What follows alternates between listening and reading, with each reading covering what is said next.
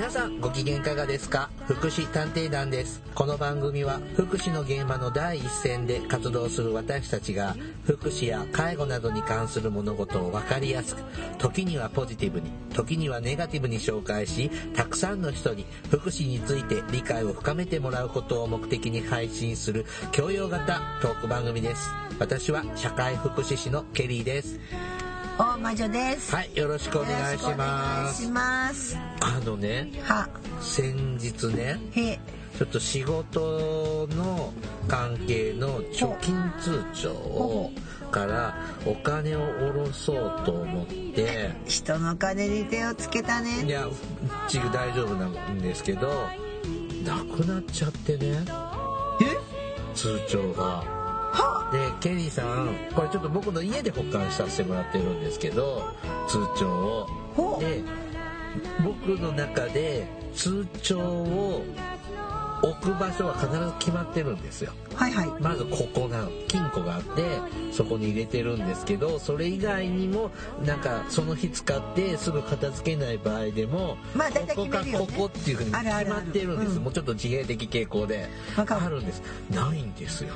は、もうそこから汗たらったらうん、それわかる。えなんで？なんで？なんでないの？なんで？あるあるそういうの。スケジュール帳を見ると先月の何日にその通帳を触る仕事をしているの？はい。でそうすると絶対押し入れの奥なんかに置くわけはないわけよ。まあわかります。玄関のそんな置かないとこに置かないわけよ。なのにない。は、それいつも毎月やるパターンのとこだからそんな変な動きしないのになんでないんだ？なんでその通帳だけないんだってなって。うん。もうすごい寒かったんですけど暑くなって緊張でもうシャツ1枚になって部屋引っかき回すけど絶対引っかき回したら出てこない。出てこないのよ、そういうの。絶対違うと思って落ち着け。違う。あでもここかな。でも間違えてこっちに入れたかなっていうのも単純に考えられそうなのでも出てこないんですよ。は、でそのもう変な汗だらったらかきながらシャツ1枚パンツ1枚になって家の中探し回って1時間。はい。違う。あの時ああやって動かした触ったの。別の日触ったことを思い出してうん。市役所に通帳持ってきてって言われたのよ。ああ、はいはい。で普段のパターンじゃないやつで触った。うん。であの時はいつも持ち歩くケースファイルに入れずにうん。あのあっちの本と挟んだってのを思い出せて、うんあったの。よかったね。よかった。まあ1時間もらったんだけど、これは認知症じゃないよね。あ、日中じゃない。でもあるある私もこの前探してあのなんかね逆にねあのなんていうのかなまあそんなそんな大したもんじゃなかったんだけど、うんあれあれないなと思ったけど冷静に考えてあ私あんな行動をしてこんな行動をしてあこんな風に自分が考えたなって思うじゃないですか。推論してったらあここにあったっていうのが出てきたけど意外にそういう時ってバタバタ探してるとこにはないんですよ。よねあれ面白いよね。あのいやここかなあそっかなって必死に探してそのうちそこ片付いちゃったりしてさ。うん血圧上がるしね そうそうちょあこれね3日連続だったの。通帳はその日だけだった。よ次の日はえーっと大事なプリント？うん。あれ あれってこれ郵便物と一緒に置いてあったはずなのにないないって言ったら別のとこであるあるそれはよくで時々ある。あと僕は移動中とかはあのウォークマンイヤホンでうん。音楽聴くんですけど、それがなくって、あれそれも大体置く場所ってあそこがここここがそこなのにないんですよ。そしたら友達の家に置き忘れてる。あらあそうだこないだって言ってああって3日連続ちょっと記憶喪失が続いて。なんかさこの気温差とか変じゃない？ちょっとねあの寒暖の差が本当今年極端ですね、うん、だからなんかね事件事故続発なの私の周りで。さっきもねここ来るまではまあここ来るまでの打ち合わせの電話はまあ別にあれだったんだけどあのそれまでもさもう後で話すね。あの、終わってからの反省会で話すね。そうするとすごいことになってる。あのこれまだオープニングなんですけど あそうだった？池袋でああったあった。80代後半のおじいちゃんが、まあ運転体の不調ですよね、でまあ元官僚でそう。その若い奥さんと子供を引いて殺し死なせちゃってってボロクソあのバッシングされてるじゃないですか、この収録時点でも。うん。であのすすごくその高齢者のね、うん。免許をもっと厳しくすべきだとかなんで家族は返納させなかったんだとか、うん。すごいそういうなんか意見をよく聞くんです。へ。で僕はごもっともだと思うんですよ。はい。だけどそうやってね家族が忠告して免許取り上げられたらうん。家族は苦労しないってあそうそうそう。うん。取り上げがなかなか難しかったり。うん。でその後もさうん。ちょっと違うけどバスの運転手がバスが突っ込んじゃったりとかさ。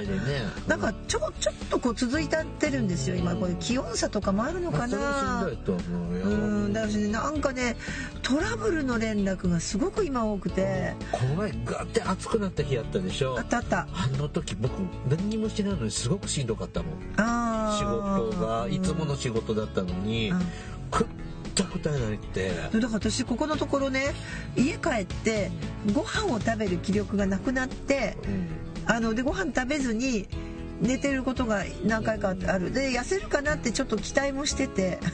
うん。あんまりお変わりないですよおかわりないわ。はい、でちょっとその池袋のねうん、ねあのむ本当難しい話っていっぱいあるんで別にあのおじいちゃんを擁護するわけはつもりはないんですけど、うん、ちょっとあのやっぱ障害者とか高齢者の免許のもとのって難しいね。難しいよね。誇りだよねあれ。まだ置いてないそうそう管理が僕は障害者じゃないんだ普通の人と同じなんだっていう一つのね誇りみたいなもの証明なんですよね。で免許証ってさあのなくなるとさ身分証明書にもなってるから結構ねうんあの大変なんですよね。だからううんんまた今回また一つ課題になったのは確かなんですけどうんちょっと叩きすぎはちょっと違うのかな。もちろんね犠牲被害者の方はお辛いのも分かるんですけど難しいことをやってまったなとちょっと思ってます。はいはい。さあ、今日はですね、えー、と前回に引き続いて、社会福祉基礎構造改革、平成時代の、えー、と21世紀の福祉の形を作っていく元になった社会福祉基礎構造改革についてね、はいえー、とまた、はいえっ、とつれづまたれ喋っていきます。はいはい。じゃあ本編でねよろしくお願いします。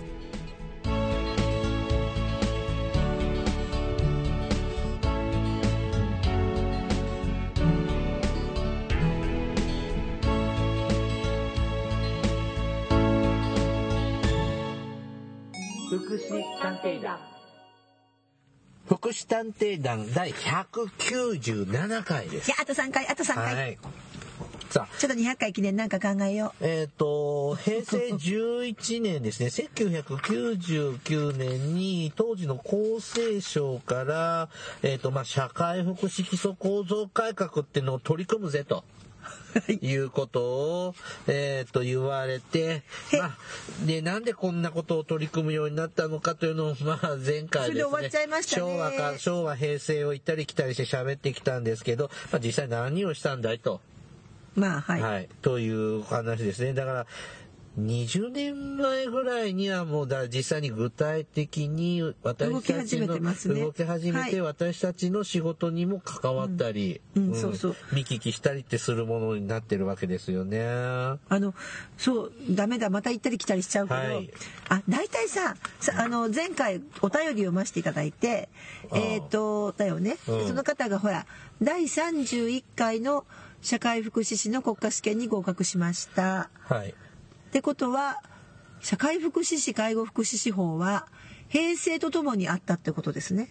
そうね。試験、試験が平成とともに、ねそう。法律はちょっと1、2年前前でけど、ですすけど、試験自体はまさにその平成と同じ数字で進んでるんだなって思いながらあの、はい。っていうのはね何言いたかったかっていうと、まあちょっとままたそこでそれで止まっちゃうけどさ、うんあの私たちさっきほら私たちの仕事もっていう言い方したでしょ、はい。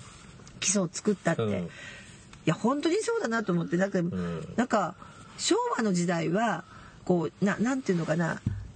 あの相談の、うん、その後出てくるんだけど社会福祉士もなかったし、ね。こう、うん。なんて言うんだろう福祉の仕事ってちょっと言い方悪いけど使われるだけだった気がする。うん。こう例えば一部さ相談員さんとかいたけど、はいなんかプロフェッショナルな感じじゃなくてうんでだから現場で介護してるイメージが今よりもっと強かった、まあ、介護とかさ寮母さんだよ。そうそうそういう感じ。うん。でだから昭和の時代はなんか、まあともかく障害の方のお世話をするししかも施設でうん地域じゃなくて施設でうん施設でもうざくっと言っちゃったら障害の方もお年寄りは、まあ、病院だったり施設でうん。でこう私たちはお世話をする係であってでよく私言われたよ「あんたそんなとこに勤めて偉いね」って言われてうん「障害者のお世話大変でしょ」って。うん言われた。言われるでしょ？うん。ああいう人たちのお世話って大変でしょって。だからうんお世話をする仕事っていうイメージがうん。昔の福祉の仕事だって児童でもそうだよね。はい。でそれが平成でさっきその31回って言ったからさ、うん社会福祉士っていうだだったけどでもケリーさんも私もまあうん平成で取ってるけど、んあれ？まあいいや取ってるけどそうよだって資格制度が平成だもんうんそうそう取ってるけどでもなんていうのかなすぐにのぞなんていうのかなそういう今のちょっと社会福祉士っぽい仕事、うん見つけなかったよね。なかったし、求められてなかったの。そうそうなの、うんそうなの。っていうところをまずちょっと今ふと思いながらどうぞ。今は本当ね、求人でも社会福祉士って上がるけど、そうそうそう当時なかったよね。とかさ相談員とかさでそういうのはさお役所の人しかできないだケースワーカーっていうのは生活保護のケースワーカーしかいなくてさうん他の人たちはそういうケースワークさえもできなかったじゃないですか。司のふ福祉士だよね。そうそうそう、んっていうなんだかまた昭和の話を元にしつつどうぞ。はい。で、えーっと、改正ですね。この社会福祉基礎構造改革で、改革されて何がどう変わるんだよっていうのは、まあ、厚生省が歌ってるんですけども、まず一つはですね、大きな一つは、利用者の立場に立った社会福祉制度の構築。はいまあ、逆を言えば今まで立ってなかったんだね。さっきもねあの前前回でねあの、前回もちょっと話しましたね。はいで、福祉さ、その中と一つとして、福祉サービスの利用制度化。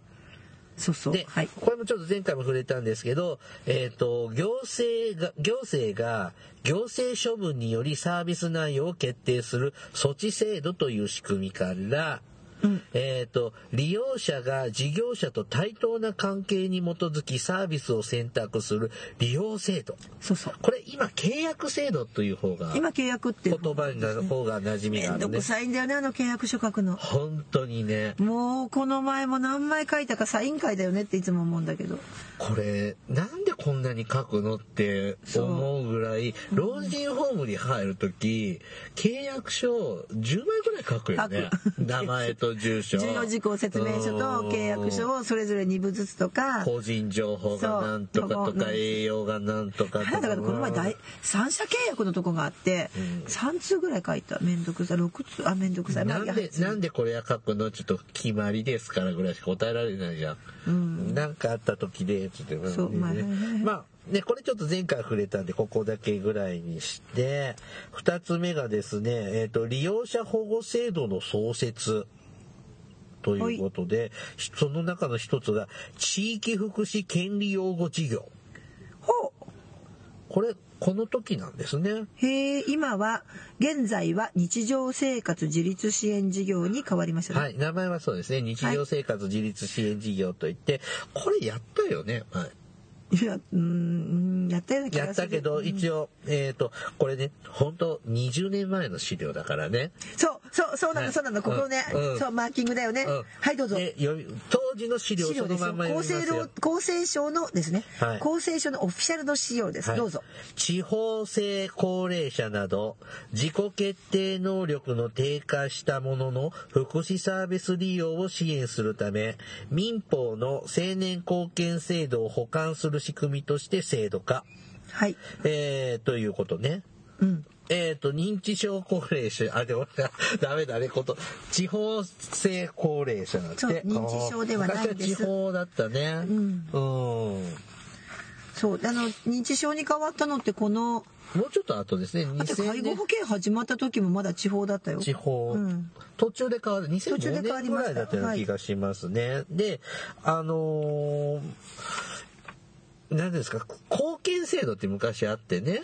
はい。今青年貢献制度なんですけれども、えっ、と、それ、お堅いんだよね、あの利用ね、青年貢献制度って。うんうん。昔はえーっと近畿三者近畿三者準近畿三者ってやつね、言ってて、まあちょっともうちょっと使いやすく青年貢献制度っていうのもう2000年から始まってるんですけど、もうちょっとお手軽感がある。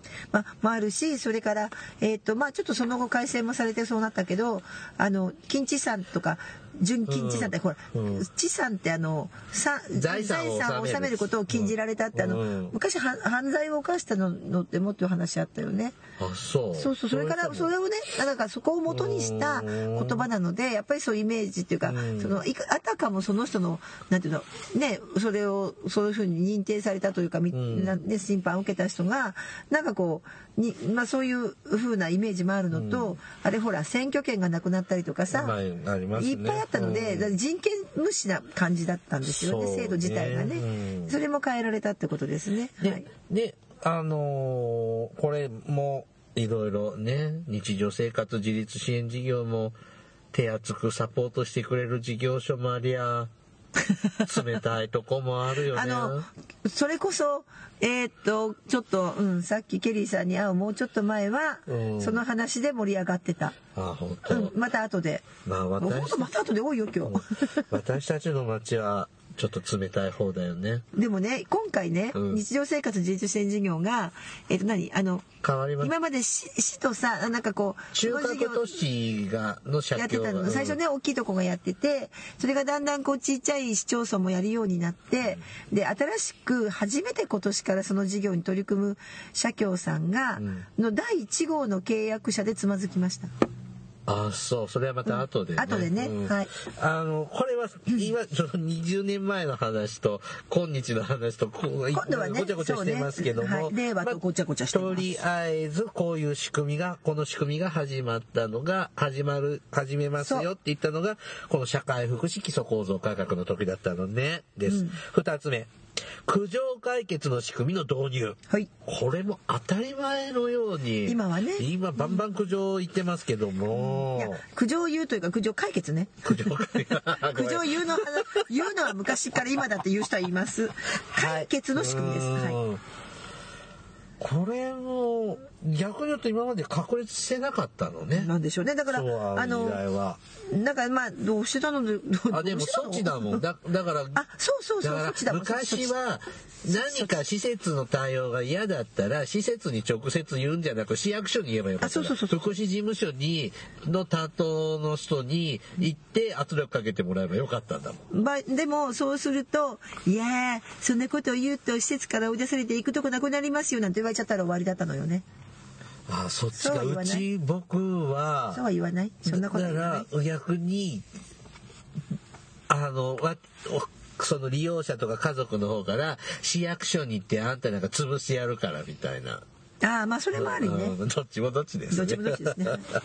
はい。あそれは苦情解決にならないですね。ならないね、溝が深まるだけという。はい。んあだあと第第三その苦情解決ので第三者委員はい、会とかね。あよくありますね。あうんの第三者に、そうなのよ。第三者が話を聞く仕組みとかね。あと、あそうそう、あと古代広告の禁止ってここにあるこね。こにありますねう。んだから、あの、社会福祉法人系は、広告出さないもんね、街の看板とかね、基本的に。うんでも、あ、でもさ、ちょこちょこ、なんかローカルテレビだと流れてるのあるよね。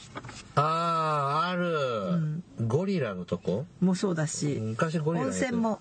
ああ、ああ、やってるね。はい。でも、そんなに？あの普通だよ、うん。昔。なんかあのこの何それこそ何何十年前の画像を使ってるっていう感じ。あの、日立のさ、日立グループを名前がららって羅列するようなあ感じじゃないののーそうそうそうそう、うん。あのだからでこの木なんの木ねうん。あの、だから、あの、こういう、私たちはこういう法人ですぐらいで終わりですよね。あそうそうそうそうだから、う私たちのところでこんな介護やこんなサービスが受けられるよっていうようなことは言わないよね。でもさちょっと古代広告禁止なんだけどこれ社会福祉法人だけなのあれ確か全部そうだよね今。介護保険でも。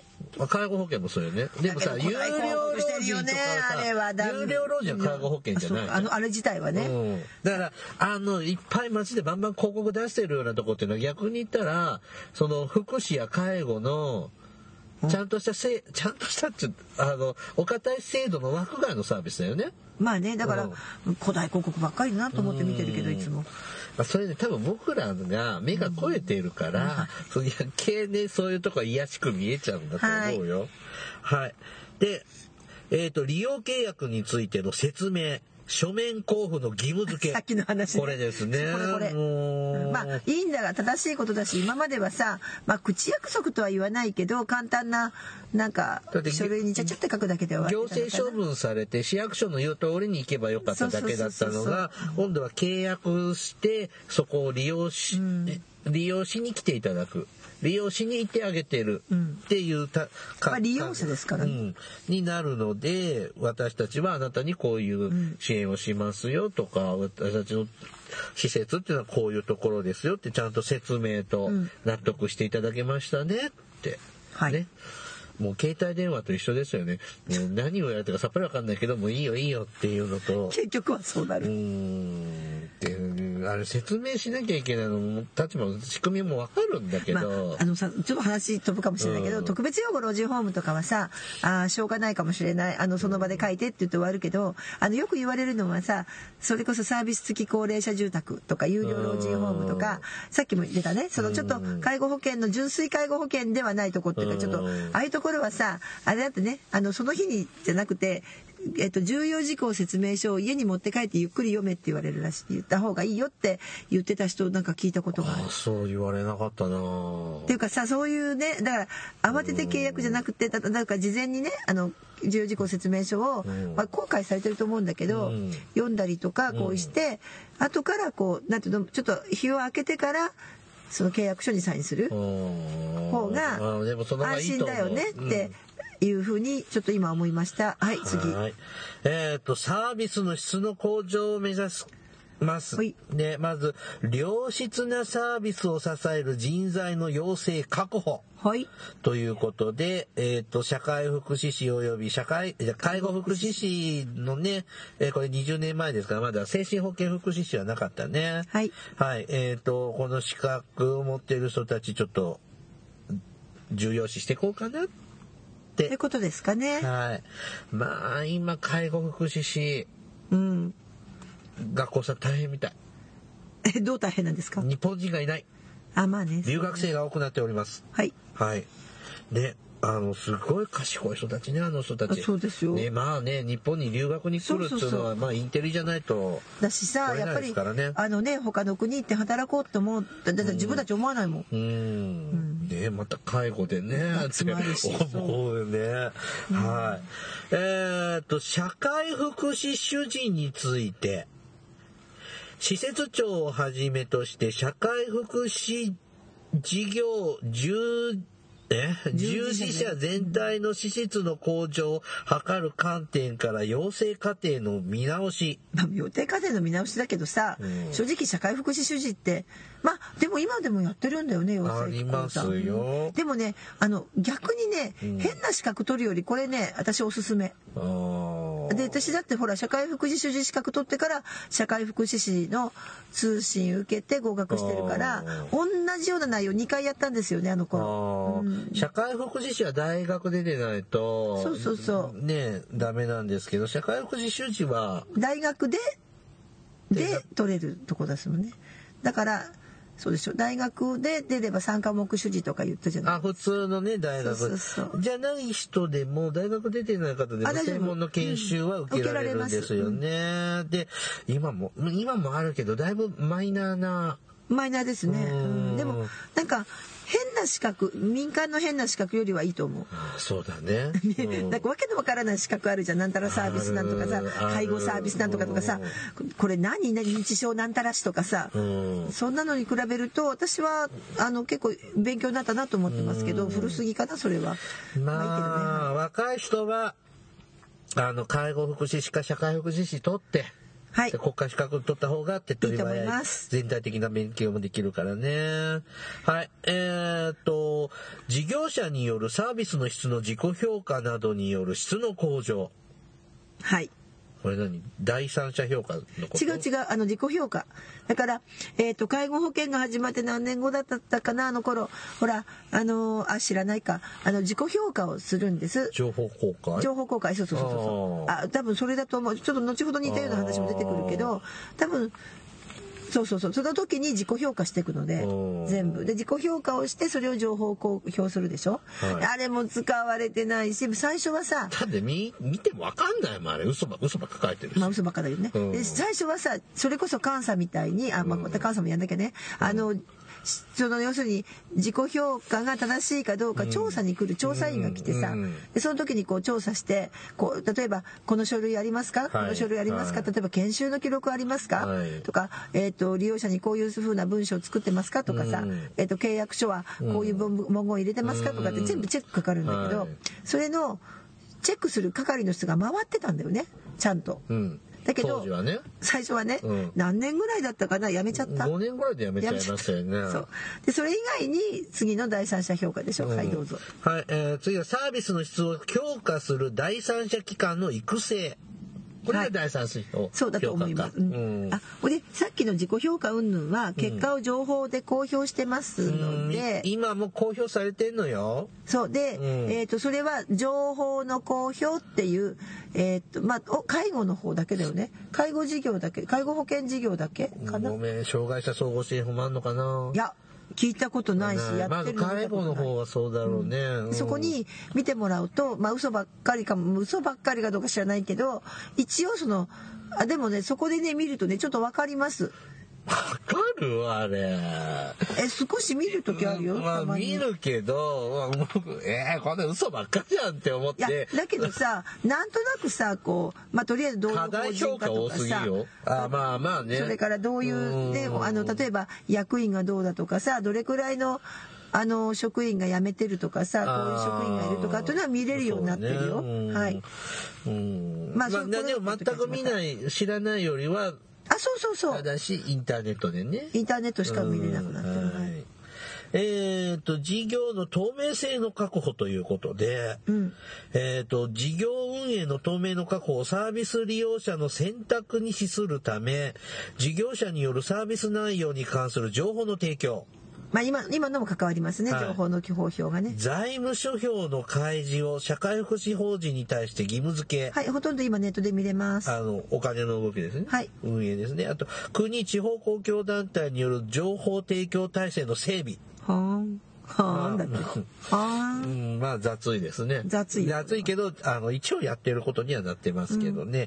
うん、多すぎだしね。うんでやっぱさ選べ選ぼうとする例えばさあの、私たちだってさ食堂なんかご飯食べに行ってはい。何食べようかなって思った時に、こうある程度事前情報があるから取れますよね。うんあの、うん。えーっと例えばねあのラーメン屋さんに行って、はい。タンメンにするのか、えーっと塩ラーメンにするのか、うんえー醤油ラーメンにするのかとか豚骨にするのかとかって、なんとなく自分で、うん。あこれはこんな味これはこんな味こうだよねとかってちょっと分かってるから食べられるとこあるけど、何にも分かんなかったら、うん。ラーメンという食べ物がどれか分かんなかったらさ適当に選ぶしかないからね。でまずかったと思ってもでも今度はね自分あんた選んだでしょって言われちゃうからっていうのでやっぱ事前にある程度だけどね。私これ思うのよ。うん。よくわかるよ。あのここれ正しいと思うこれは、だけど利用者が意外に選ばない。うん。それこそあまりにもありすぎてよくわからない、うん。そう、うんどれでもいい。とりあえずやっといてくれみたいな世界、そうだね。そうそうそう。上げ膳据え膳であの良きに計らえ。はい。さあ、社会福祉事業の充実活性化ということで、この基礎構造改革の時に、うん。社会福祉事業として、新しく加わるものがあ始まっあらま。始まったんです。で、さっき紹介した、あ権利擁護のための相談援助事業。はいこれ何のことだろう？今の権利擁護のこと？さっきの。いやでも権利擁護のための相談援助だからうんためのだからちょっと違うんじゃない？ねえあと、障害者、障害児生活支援相談事業。これは、ああれかな？あるあるよね。私たちの町にもありますね。ローラちゃんもこれでしょ？だと思います。ね、うんはい。あと、手話通訳事業。あ、手話通訳ってこの時入ったんだ。ねえびっくりした。うん。盲導犬訓練事業。あ、これもそうなんですね。知的障害者デイサービス事業など。身体障害者しか当時なかったもん。デイサービス。え、そうなの？うん。身体障害者デイサービス事業っていうのはあったけど、しんそうだよ。知的障害者だけで、療育手帳だけでデイサービス事業ってあった？あれ、構成し、通称構成はちデイサービスって言わない違の？う。う。デイサービス事業はあのしなんか多分市町村かなんかがやっててうん。身体障害者だった。で私ちょっとこうあのそうこう知ってるんだけどたまたま知的障害の人が来てたんだけど、はい。その人身体障害者手帳を持ってた。だからそっちの枠で言ってた。そうそうそう。そうそう言われてみりゃそうだなと思ったこれ。界ね身体障害知的障害精神障害でその障害の中でも当時はこのサービスがあったりあっちにはなかったりとかね。まあどっちかというと知的障害の人はさ作業所行くイメージがあったからあんまりデイサービスっていうのはなかったけど作業所だとお風呂入ったりとかもできないしそうね。ととか言いながら知的障害者デイサービスって今、まあ、デイサービス生活介護か、うん。今の枠組みであれうん。仕事してますけどね。それは自由もうちょっと幅が利か効いてるわけよね。はい。社会福祉法人の設置要件の緩和。うん。で、これよね、前からちょっと喋ってたのが、昔は1億円ないと社会福祉法人立ち上げられなかったのが、1000万に下がったの。そうこの時なんだ。あそうだそうそうそうそう本当だだから、20年前の話なのね。だからここに書いてあるもんね在宅サービス事業等を経営する社会福祉法人の資産要件括弧1億円の大幅引き下げ9割引きになったんだもんね。すごいねうん。多様な事業主体の参入促進。ねああこれもねはいはい。保育所について待機児童数の状況など地域の、えー、と受給状況等を総合的に勘案して民間企業など社会福祉法人以外の参入を認めること、これが認可保育とか無認可保育所とかっていうのの始まりなの？いや認可無認可の話じゃなくって、うん。えーっと民間企業だからえっとだからほらほらなんかさ、大手のさ人材派遣会社みたいなのがやってたりとかさ保育所を、うん。そういうのを認めたやつ。だからー。今さ民間の会社がやってるでしょ？保育所とか。いっぱいあるね、だって昔は社会福祉法人しかやれなかったけども、うん。宗教法人ができたかな？確かできたような気があお寺の保お育所があ寺さんとか教会さんやってるね。だけどそれ以外は学校法人まあ学校法人ちょっと覚えがないけどできたけどあの限定されてたけども。法人は幼稚園なイメージだよね。そうだね。だけどえっ、と例えばまるまる株式会社とかペケペケねあのの株式会社みたいなところができるようになってるはずん。そこの時に。だからえうんでそれちょっとこので駅前保育とかやってるのはもうちょっと後かもしれない。最近な感じしますけどね、うんそうですね。もっとね、うん福祉サービスの提供体制の充実。はい。社会福祉施設に施設に対する国庫国のお金ね国庫補助制度を保持しつつしょえーと障害者の福祉のこう整備とか学校の空き教室の活用などうん。だって。あれなんでこれ白くなっちゃった？あなた。じゃあもう一枚ね。はい。あなんかまた白くなっちゃった。いっぱい白くなっちゃった。あった、はい。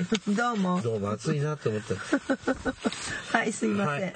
あと社会福祉法人の運営の弾力化。はい。施設ごとの会計区分を弾力化し法人単位の経営を確立すること。はい。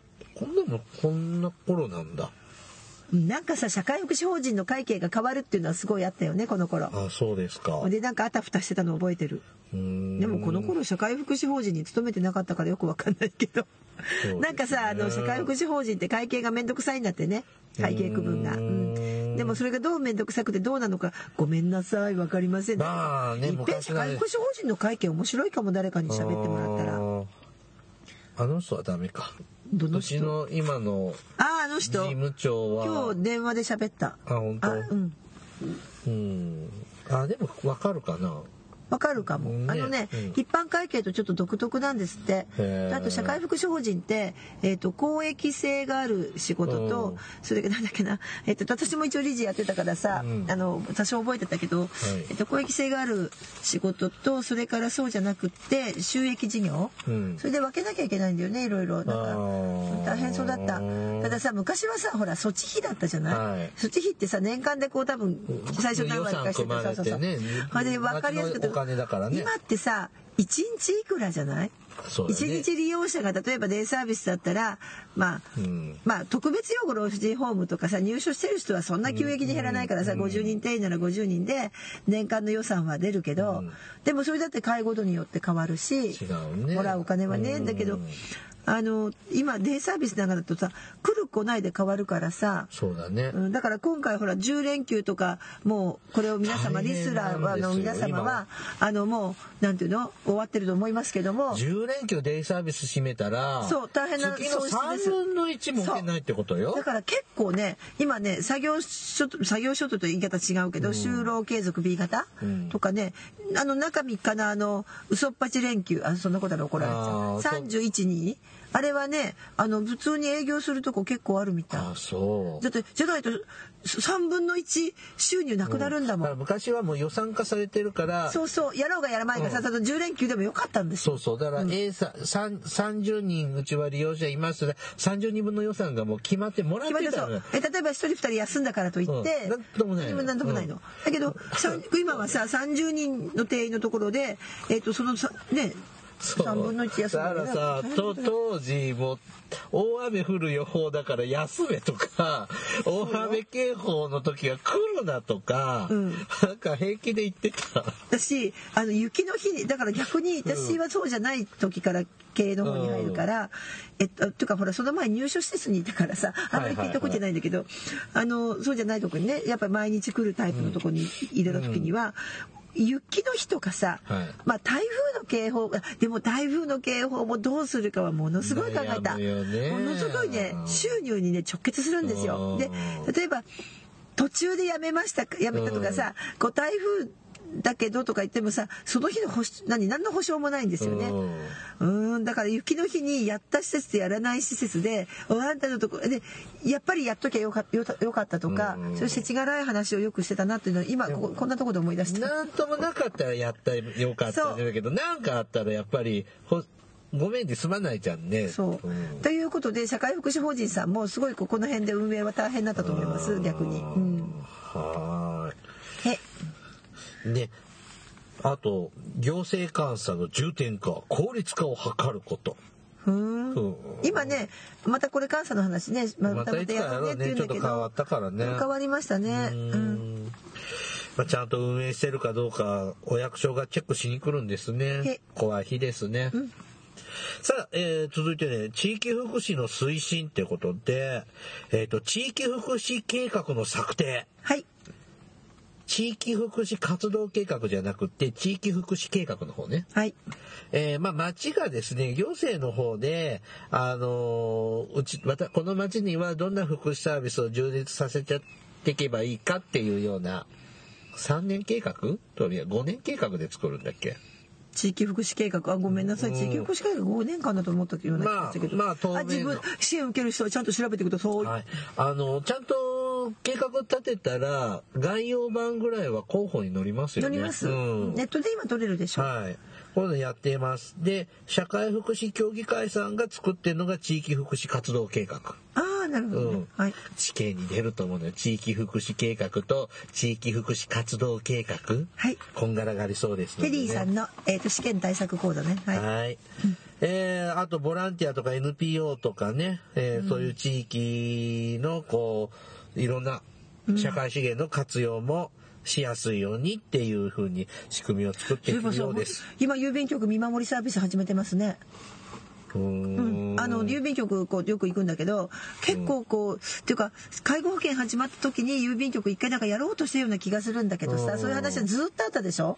郵便局。でもあの郵便配達の郵便屋さんのこと？そうそうそうそう郵便配達の人たちが銀行じゃなくてゆうちょ銀行じゃなくて郵便局の郵便配達の方があの今あれだよあの見守りサービスとかやったりそれこそあの大手大手何？あのいっぱいオリンピック選手抱えてるような警備会社と連携取ったりしてそれこそ駆けつけサービスをこう例えばね郵便局そうだよね。ポストでまあ行くわけだからさ、うん。とか電話で確認とかね。うん。だからやっぱりこういうこの頃からそういうこう流れはあったってことですね。それは、あれですか？あの、郵便物がもう何日も、あの、受け取らずにもうポストから出てるっていでう。ん？契約したら郵便局の方でそういうことをしてくれる。契約するの？だからちゃんとそのその全員に対してそれを、まあ、もちろんね郵便ポストに溜まってるやつはそれはまたちょっと別の話で例えばあの離れて暮らすうち自分の一人暮らしのところの両親がね、うん。心配だから郵便局ののそういう見守りサービスととちゃんと毎月いくらかお金払って例えば息子に契約してそうするとその郵便物をだけじゃなくそれとは以外のことだよね。うん。でもオプションなんだね。オプションで例えば電話で安否確認を前するとかお話し相手になるとか。郵便局が？そう。郵便局が。郵便局がそうね。人電話かけてくれるまあそれどっかに委託してんだろうけど佐藤さん。分かんないけどそねんなもう24時間サービスもさしなくなって本当郵便受け取り大変なんですよ。えそう？私なんて郵便受け取り今でも24時間サービス使ってるまあ大前さんとこまだ24時間なの？何言ってるの？大魔女さんのところはねあのあれなのよ。ここの私たちの住んでる、えっと、地域の全ての郵便物が集まるところに住んでいるの。え大魔女はこうやってね。大魔女がこうやってねうん。ピューって魔法で引き寄せて全ての郵便物私が集めてるの。だから24時間なの？うちの方はもう8時までなの。でしょ？私24時間のとこ住んでるも都会だから。私が集めたのこもういいう魔法で。の置いて。ってもいいよって思ったりするんだけどね。はい、で何の話だった。か、はい。全然違う。はい、あとなんだろそうですね。あとね、あのはい、ここすごい。うどこ？えーどこ？しここ読みたいです。はいどうぞ。市町村社会福祉協議会を地域福祉の推進役として明確に位置づけるとともに都道府県社会福祉協議会の役割として社会福祉事業従事者の養成研修社会福祉事業の経営指導を行うことを明確にすることここ大事よねケリーさん。あだから県社協さんってああいう研修会やってるんだ、はい、だ。から、えー、と市町村も逆に言えば地域福祉の推進役として明確に位置づけられてなかったの？今まで。まあでも昭和の時代の社会福祉協議会って結婚式場だったじゃん。そう。だってうん。観光総裁ってさ あの福祉の出番だったんだもん。うんだからなんか本当に地域福祉この町の福祉をより豊かにする組織としては一応あったけど、ん。あのお堅くこう義務化もそんなされてない時代だったじゃない。この頃だよね社会福祉法人になったりとか、うん。それからなんていうのかなあの地域ね、地域福祉の推進役なんだって明確にして、まあ、ちょっと前にさほらコミュニティソーシャルワーカーのさあの番組あったじゃないなんかテレビドラマがあって。うん。でその時にさ「もう社協は地域福祉の担い手で」って言ってたけどさ「いやいやあんたたちこのこの社会福祉基礎構造体改革で尻叩かれてやっとやったじゃない」ってああ言ってしまった。うん。言ってしまった。しまった。この頃だよね。なんか社会福祉士の学生さんなんかがさ、うん。あの社協に就職したいとかって言って憧れのそうそう。会社でね、ん。うん。だけどここの頃に尻をたあ尻叩かれたかまあど まあでもでもそれね。だってこれの前なんか縁故採用の人しかいなかったじゃん。で天下り団体だったじゃうん。ないあ言っちゃった。ちっちゃい声で言ったね今ね。ちょっとちっちゃい声で今あの人たちがん。一番の年功序列的には今トップになってきてさ。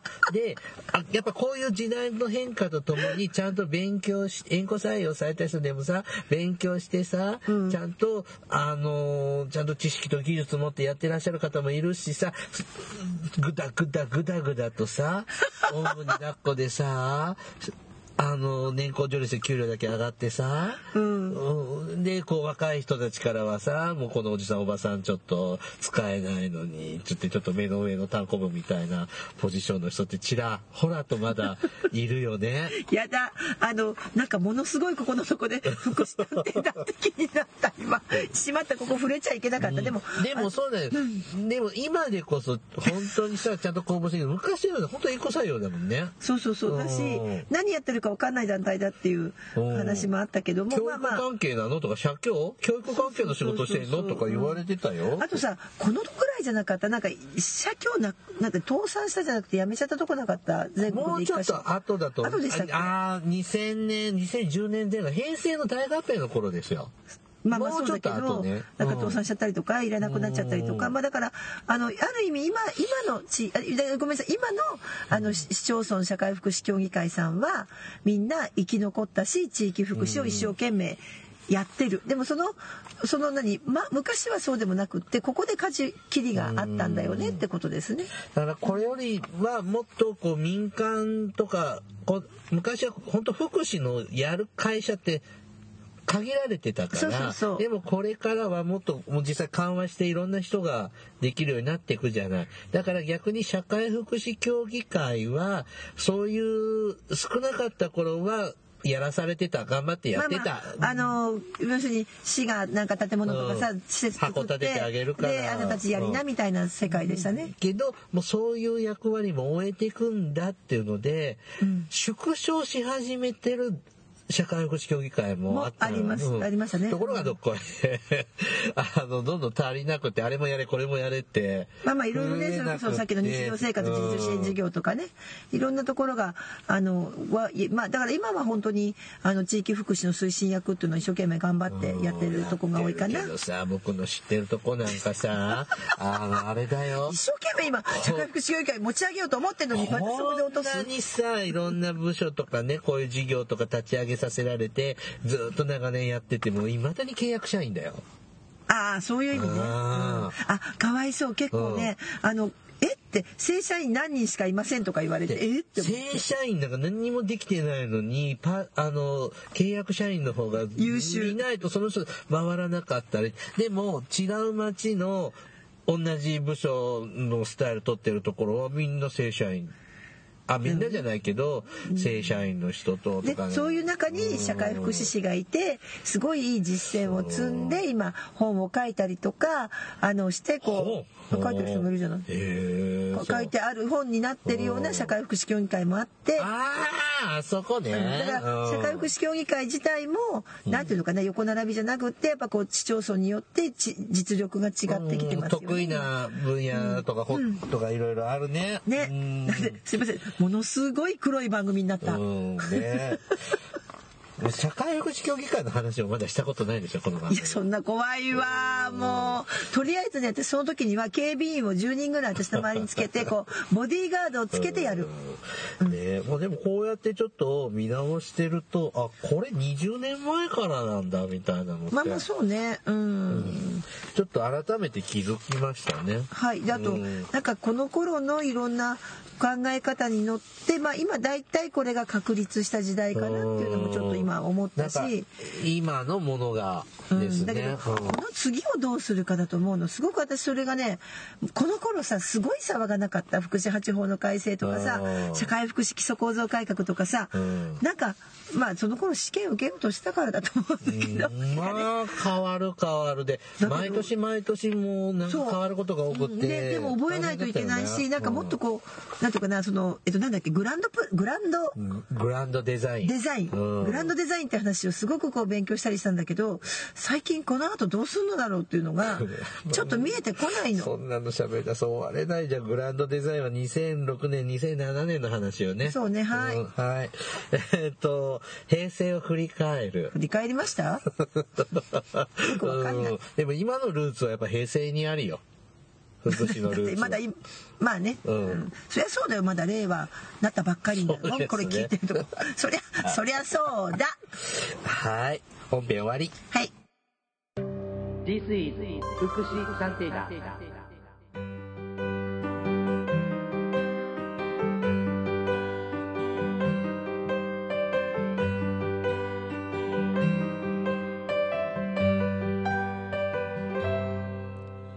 エンディングです。あのー、まあこのね2 3 0年を見て、はい。なんか幸い私たちはいい意味でビフォーもアフターもまあね。見てて、うん。うん良くなったなって思うのもあるし昔は良かったなって思うこともあるし、うん、でも変えていかないと変わんないし、うん。うん、あのまんまじゃもうダメだもんね。まああのままでは無理だったでしょうね。だけどだけど、もうね今のこの福祉社会福祉基礎構造改革自体もだいぶこう古くてもほころびがかなり出てってるのであの次をどうしていくんだろうっていうのを、えー考えもう多分考えていくのはもうなんかすでに遅い気もするんですけど考えてでそれがさほらなんかあのまあ地域地域ってなってて地域共生社会とかまあいろんなこと言われてるけど果たしてそうなのかとかまあいろいろ思う今日この頃ですねはい。やっぱ少子高齢化これは大きいね。まあだから今回ね外国の人労働の者の方入れてとかって話になってくるけどなんかでもなんだかな誰かがさ、えー、とその経済学者が平成の30年間に何か手を打てばよかったけれども、うんもうこれは手はもう何か打ってないとうん打てなかったので多分この国はもう、えー、と何になるとかな三流の今はね、まあ、先進国だけど、もうどんどん抜かされてそれこそ20年後ぐらいにはあのかなりかなりランクでとしては落ちてくるでしょうと。それは手遅れですって言われてるのが私は多分そうなのかなと今思ってる。まあね、うん。こう本当に子供の生まれないうん。こう今100万切ってるでしょ、うん、でもでもねそれをべあの経済学者だからそれは残念なことだかもしれないけどあの GDP だけなんだっけあれが落ちるのは、うん。でもそれでも幸せになればいいし大体もともとね北欧ってものすごい人口少ないんですよ。あの国たちって実は人口も少ないし東京都ぐらいしかいないんですよ。1000万ぐらい。そう。うん。だから逆に言えば、まあ、人口縮小していく中であのうんそういうふうに私ね一人一人が質が高くなっていくっていうかこう幸せな国になれば、まあ、国民総生産は落ちるかもしれないしなんかだからガツガツ働いてガツガツやってた時代からちょっと今変わって価値観自体を変えていくの時代なのかなってちょっと思ったりはしてるんですけどね。だだからそのランクが落ちていくことが悪いんじゃなくって、まあ熟成された社会になっていくのを目指すのが何でもかんでもねあの国民総生産が高ければいいのかどうかって話ですよね。だって今だってナンバーこうもっとランクの人の人たちだっているけど幸せ幸せな国いっぱいあるでしょ？一億総活躍社会の実現に向けてね、あそうでしたね。でもうんなんかみんな全員働けって言われてるみたいで嫌だそうですね。でも確かに平均寿命伸びてるしでもねその昔の65歳と今の65歳全然違うからね。う。ん。それはやっぱ定年とか伸ばした方がいいかなと思ったり。だから福祉だけ変えてもうまく回らないですよ。ねそれも確かですね。社会全体の仕組みとか、私たちの考え方も変えていかないと国が言いたいのはそこなんだよね。うん。あ多分そうじゃない？そのほらその定年を75にしたい7な今65でしょ？70まで引き上げていいとか、うんうんうん年金も本当は上げたいじゃんっていうのも、えっ、とそういうのは言いたいけどじゃあいいよって75歳からもらってもいいよって思える社会じゃないわけでしょ今。まあね。うん、だからそういうのをいろいろちゃんとあっちもこっちもってしたいんだけどうまいこと回らないんだね。まあでうん。もそそれをさ国が本当にそうなのかどうかちょっとよくわからない。うん、考える力もないのかな。疲れちゃったのかな。なんだかちょっとまあうん。まあとりあえずなんかダメね。あの新しいあ の年号になってあのいきなり暗い話題になって。まあまああの皆さんとねリスナーの皆さんと一緒に新しい時代を考えていきたいと思っている福祉探偵団です。はい。福祉探偵団では皆様から福祉や介護に関する疑問や質問不満や愚痴番組に対する感想やご要望を募集しています。もちろん普通のお便りも募集しています。お便りは E メールでお願いします。メールアドレスは福祉探偵団アットマーク Gmail.com 綴りは fukushitanteidan shiteida あれ？じゃ tanteidal アットマーク gmail.com です。また福祉探偵団のツイッターがあります。フォローお願いします。さらに福祉探偵団のフェイスブックページも開設していますのでいいねのクリックをお願いします。はい。じゃあ今度は梅雨の頃にお会いしましょう。お別れの時間となりました。お相手はケリーと。大魔女でした。それではまた次回お会いしましょう。ごきげんよう。さようなら。